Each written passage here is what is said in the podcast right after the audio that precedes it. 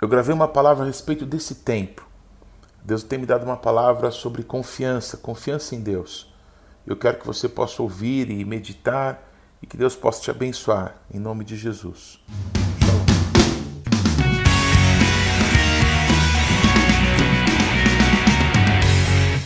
Confiança em Deus. Imagine o povo de Israel, depois de todos os sinais que Deus realizou entre os egípcios, depois de cruzarem o Mar Vermelho, depois de atravessarem o deserto e verem a glória de Deus sobre o Monte Sinai, depois de construir um tabernáculo e de todo o povo estar organizado junto da sua tribo ao redor do santuário. Num determinado dia, um dia comum, um dia qualquer, pela primeira vez depois de anos, a Sheriná, a nuvem da presença de Deus, começa a se mover. O que por instantes parecia uma ilusão de ótica, percebeu-se ser real. Os sacerdotes, já convictos e treinados no que deveriam fazer, começavam a tocar os chofares num som inconfundível, o teruá. Tu, tu, tu, tu, tu, tu, tu, tu, tu. Todos sabiam o que deveriam fazer: desarmar suas cabanas, reunir sua família, cumprir as funções diante da comunidade de Israel, se você fosse um levita ou sacerdote, ou simplesmente estar pronto para seguir com sua tribo. Mas para onde? Que riscos encontrariam a partir daquele momento? Será que os inimigos Será que vai faltar pão de novo, água, carne? Será? Será? No outro exemplo, pensamos no rei Davi, que foi moço, estava envelhecendo e viveu coisas incríveis, como a derrota de Golias e dos filisteus. A arca da presença de Deus que trouxe para perto do seu palácio.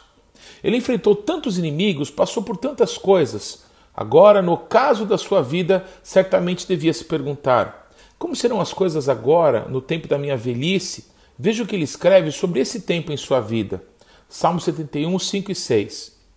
Pois tu és a minha esperança, Senhor Deus, a minha confiança desde a minha mocidade. Em ti me tenho apoiado desde o meu nascimento. Do ventre materno tu me tiraste, tu és motivo para os meus louvores constantemente. Davi, nesse lindo salmo, usa três palavras para apontar para si mesmo e para as futuras gerações, homens e mulheres do mundo todo, como devemos nos posicionar em momentos em que não sabemos o que sucederá. Tikva, esperança, fruto da confiança em palavras dadas por Deus ao nosso respeito, que, embora não pareçam muitas vezes serem impossíveis de ocorrer, por terem sido liberadas pelo Criador dos céus e da terra, vão se cumprir. Mibetar, confiança, refúgio, ato de confiar. O apóstolo Paulo nos ensina que a fé vem pelo ouvir a palavra de Deus. Ainda que não vejamos nada, ainda que caminhemos e possamos agir, já que a fé sem obras é morta, muitas vezes não vemos sinal nenhum. Parece não haver nada que nos aponte que a promessa feita por Deus vai se cumprir. Mas a atitude de confiar, sem duvidar, de esperar resignado, sabendo que Deus cuida de nós, seus filhos, nos faz continuar perseverantes e diligentes em servir a Deus com todo o nosso coração. E isso nos impulsiona para o futuro, com os olhos fixos na eternidade em Deus, no que Ele nos falou. Samar, apoiar, escorar, suportar, sustentar, refrescar, reviver. Davi, com o seu dom e com o fluido Espírito de Deus em sua vida, nos deixa esse presente, essa lembrança de que, assim como ele, nós temos nos apoiado em Deus. Ele é o nosso sustentador. Ele nos dá o refrigério e nos faz reviver diante de tantas sentenças de que chegou o fim. Salmo 56, 3 e 4. Em me vindo o temor, hei de confiar em ti, em Deus, cuja palavra eu exalto. Nesse Deus ponho a minha confiança e nada temerei. Chegamos até aqui. Passamos por 2020 e vamos para 2021. Os números são meras convenções humanas. Os judeus estão em 5.700 e tralalá. Os chineses, os muçulmanos e outros, sei lá eu.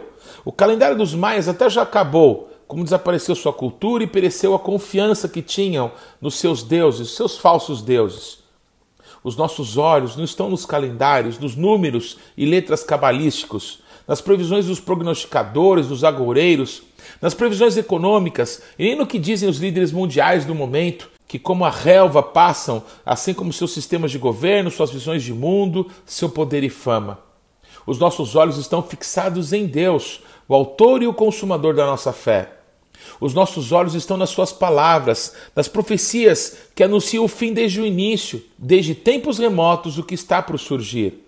Nossos olhos estão nas coisas que Jesus nos disse que eram e deveriam ser sinais para o seu povo no decorrer das gerações. Com profunda humildade digo: eu não sei. Não sei o que vai ocorrer, não sei como as coisas vão se dar, não sei se as coisas vão melhorar ou piorar, não sei se já estamos no princípio das dores ou se estamos sendo preparados para esse tempo. Não sei quantos viverão mais esse ano ou quantos serão recolhidos pelo nosso Pai para a eternidade. Não sei.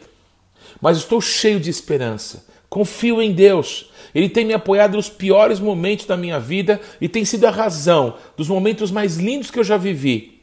A razão dessa certeza, entre tantas incertezas, é Jesus Cristo.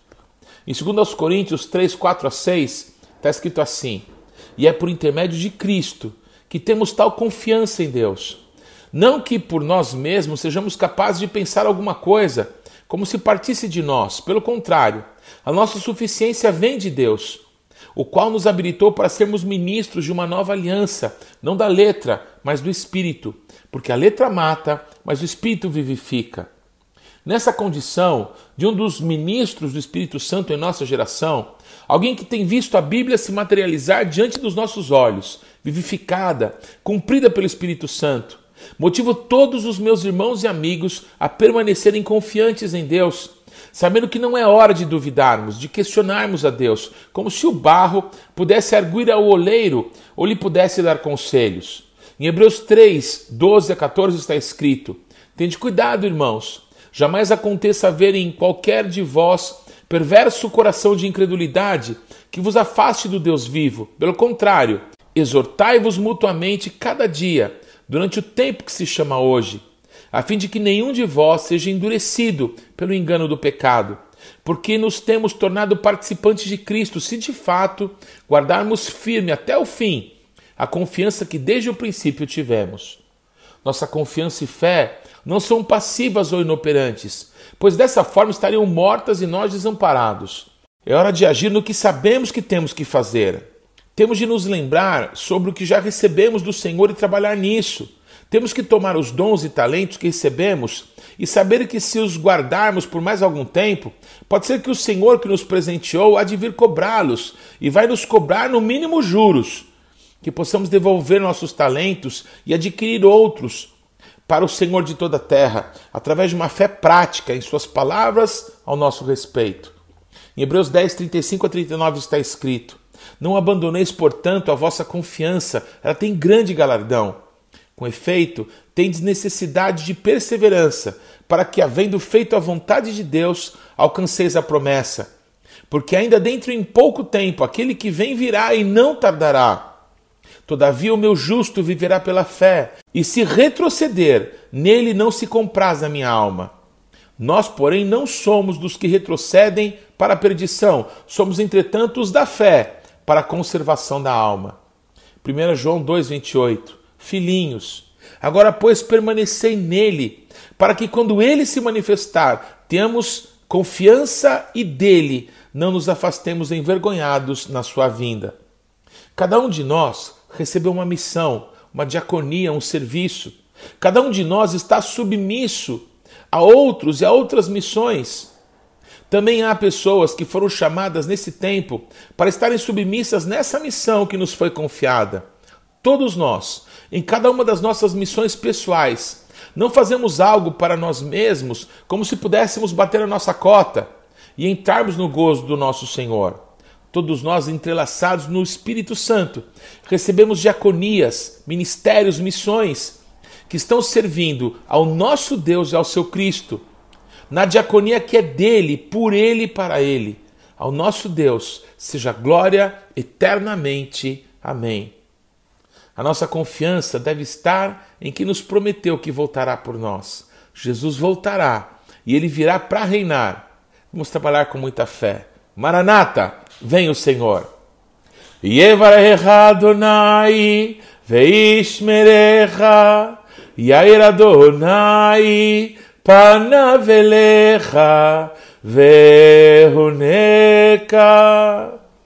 Is Adonai פניו אליך, וישם לך שלום.